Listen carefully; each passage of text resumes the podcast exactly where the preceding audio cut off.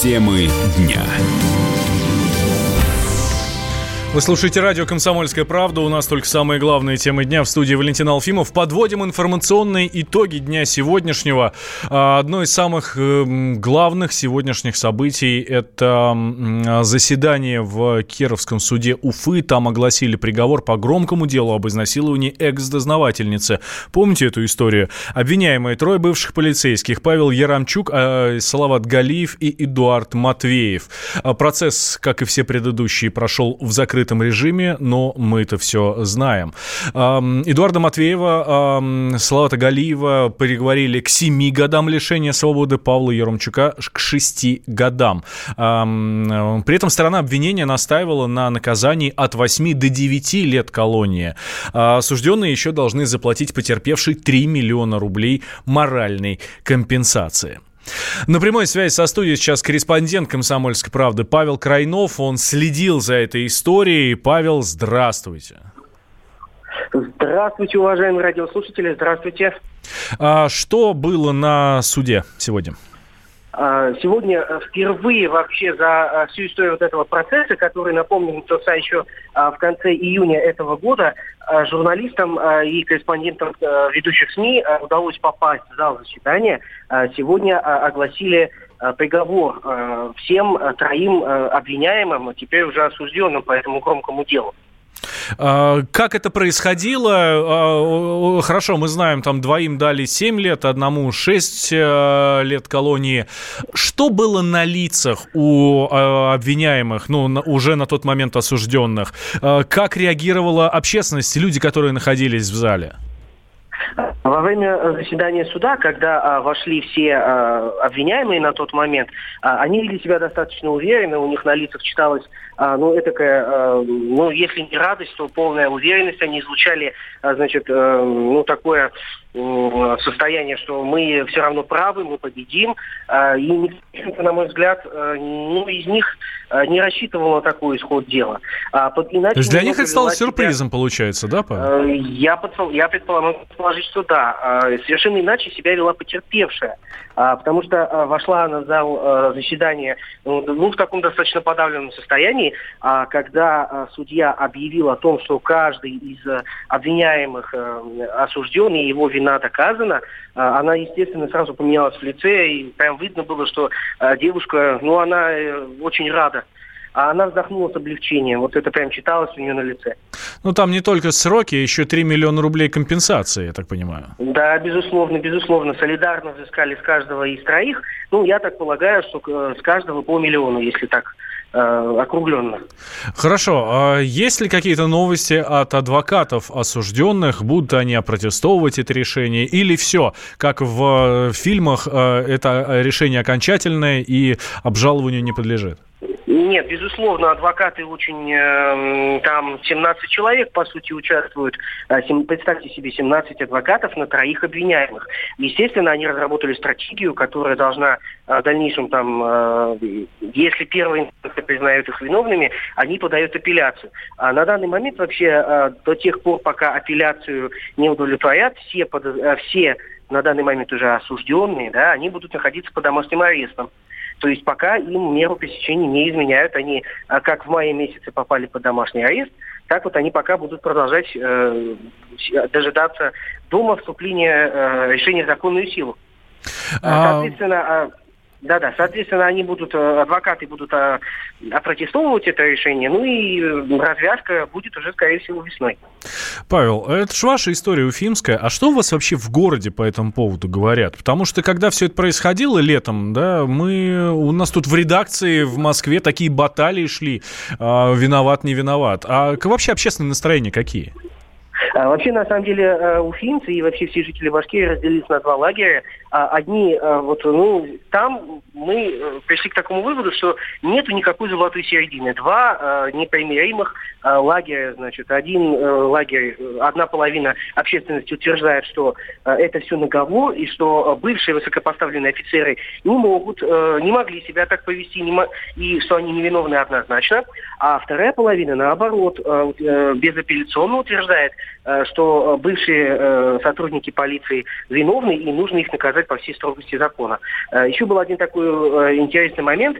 Некоторые жители Башкирии удивлялись, а почему э, все-таки общий режим-то э, э, гособвинение запросило лишение свободы в колонии общего режима. Вот этот вопрос тоже был немного э, обеспо... э, озадачил немного жителей Башкирии. Так, а что такого в э, общем режиме? Там это тяжкое а... преступление и должны были давать строгий режим, да? Да, вот э, многие посчитали, что действительно нужно наказать э, и нужно присудить строгий режим, потому что это э, преступление тяжкое, и оно совершено как бы группой лиц. Паша, кого все-таки больше? Кто склоняет, кого больше кто склоняется за там э, за э, правоту потерпевшей, теперь уже потерпевшей, да, мы уже можем ее, конечно, так называть в, в любом случае, или осужденных? А, вообще, вот насколько мы э, следили в редакции за этой темой, все-таки больше поддерживают, чуть-чуть больше поддерживают сотрудников полиции бывших. Угу. То есть э, Павла Еромчука, Салавата Галиева, Эдуарда Матвеева, все-таки у них, э, если так можно сказать, э, людей их поддерживающих чуть-чуть побольше.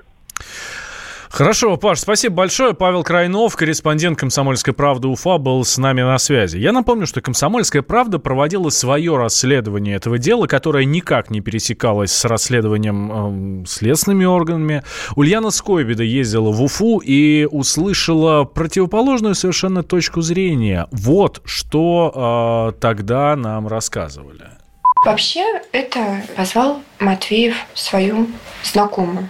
Эта знакомая его подчиненная, она дознаватель. Она ну, ну, пригласила, даже не то, что пригласила, вот эта вот потерпевшая, она, можно даже сказать, немного навязалась, потому что вот лично ее никто не приглашал. Цель была одна – провести время, а цель вот этой потерпевшей, так как она знала, что у Матвеева есть определенные отношения вот с ее подругой, та хотела таких же отношений вот с кем-то из руководства, потому что это поддержка. По этой причине она поехала. Она с сентября месяца работала, и коллеги по работе об этом говорят. У нее мужчина – это средство, как это объяснить, не то чтобы наживы, нет, такого нет, но поддержка. Опросили вот ее сослуживцев, да, в общем-то, все говорят о том, что она никакой работник, в общем-то, обязанности свои не исполняла.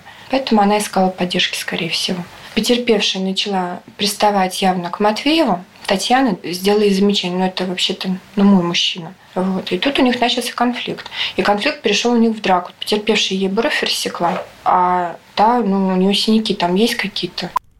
Это была Валерия Посохова, адвокат подсудимого э, Яромчука. Ну, в общем, э, в этой истории, наверное, поставлено пока многоточие, как нам рассказал наш корреспондент Павел Крайнов, корреспондент «Комсомольской правды» Уфа.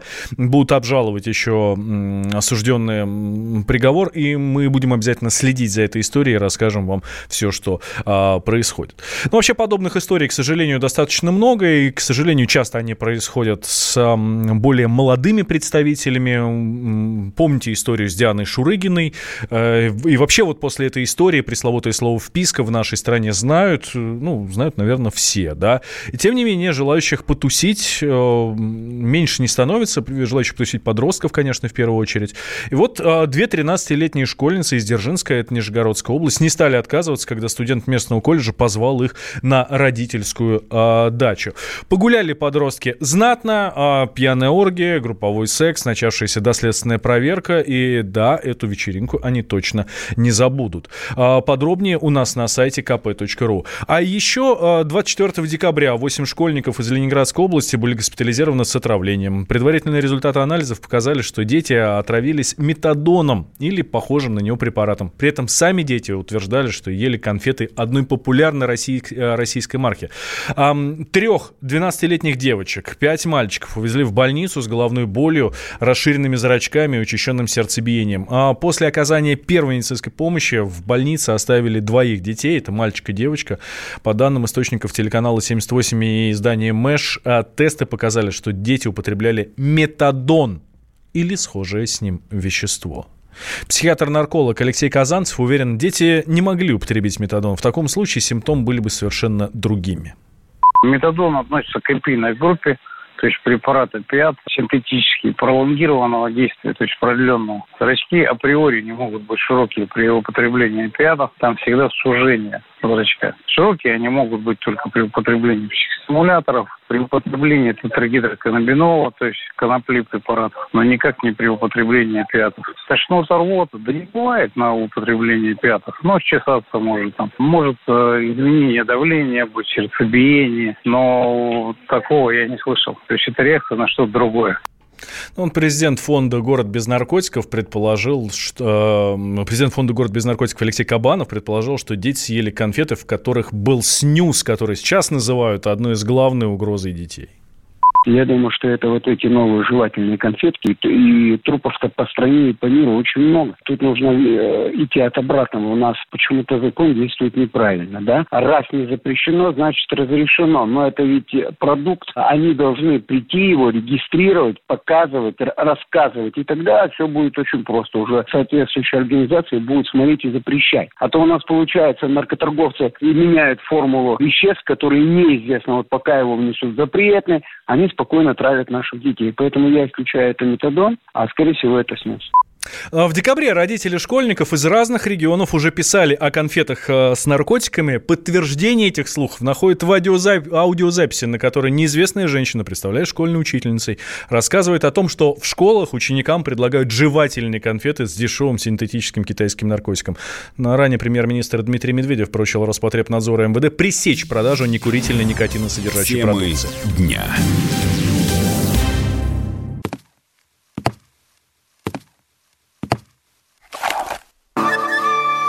Это была тяжелая неделя. Хороший. Ребята, давайте жить дружно. Плохой. Понимаете, не признавали у одного кандидата подпись его родного отца. Злой. А вот что у нас в России, вот что у нас в России. Бред, да? Николай Платошкин подводит итоги недели. Каждую пятницу на радио «Комсомольская правда» в 6 вечера по Москве.